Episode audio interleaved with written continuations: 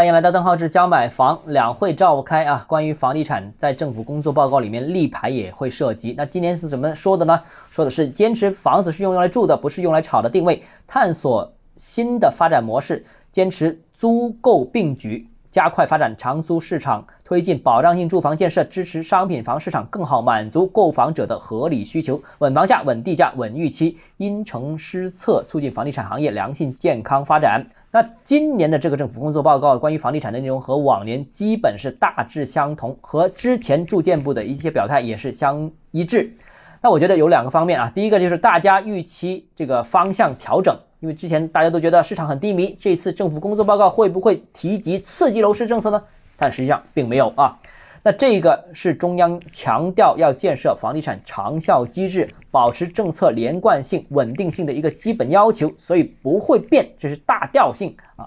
从宏观上面看，这个呃中央对楼市的整个态度，我相信未来也不会转变，房住不炒等等基本态度一定会在以后一段相当长的时间里面继续坚持啊，这个是基本调性。那除了基本调性之外，我们看到啊，今年和去年的政府工作报告相比。房地产内容里面增加了稳房价、稳地价、稳预期这三个稳啊，其他就一样的了。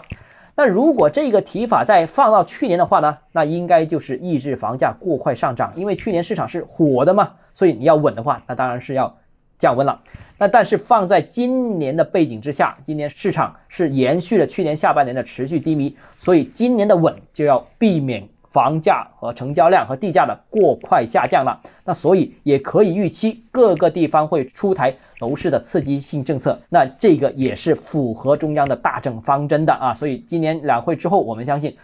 啊，各地方也会陆陆续续出台一些稳楼市的政策。好了，那既然市场已经回暖，我也建议大家可以考虑多看房，考虑出手了。那至于哪里好，你想跟我交流的话，欢迎私信我，或者添加我个人微信，邓浩志教买房六个字拼音首字母小写，就是微信号 d h e z j m f。我们明天见。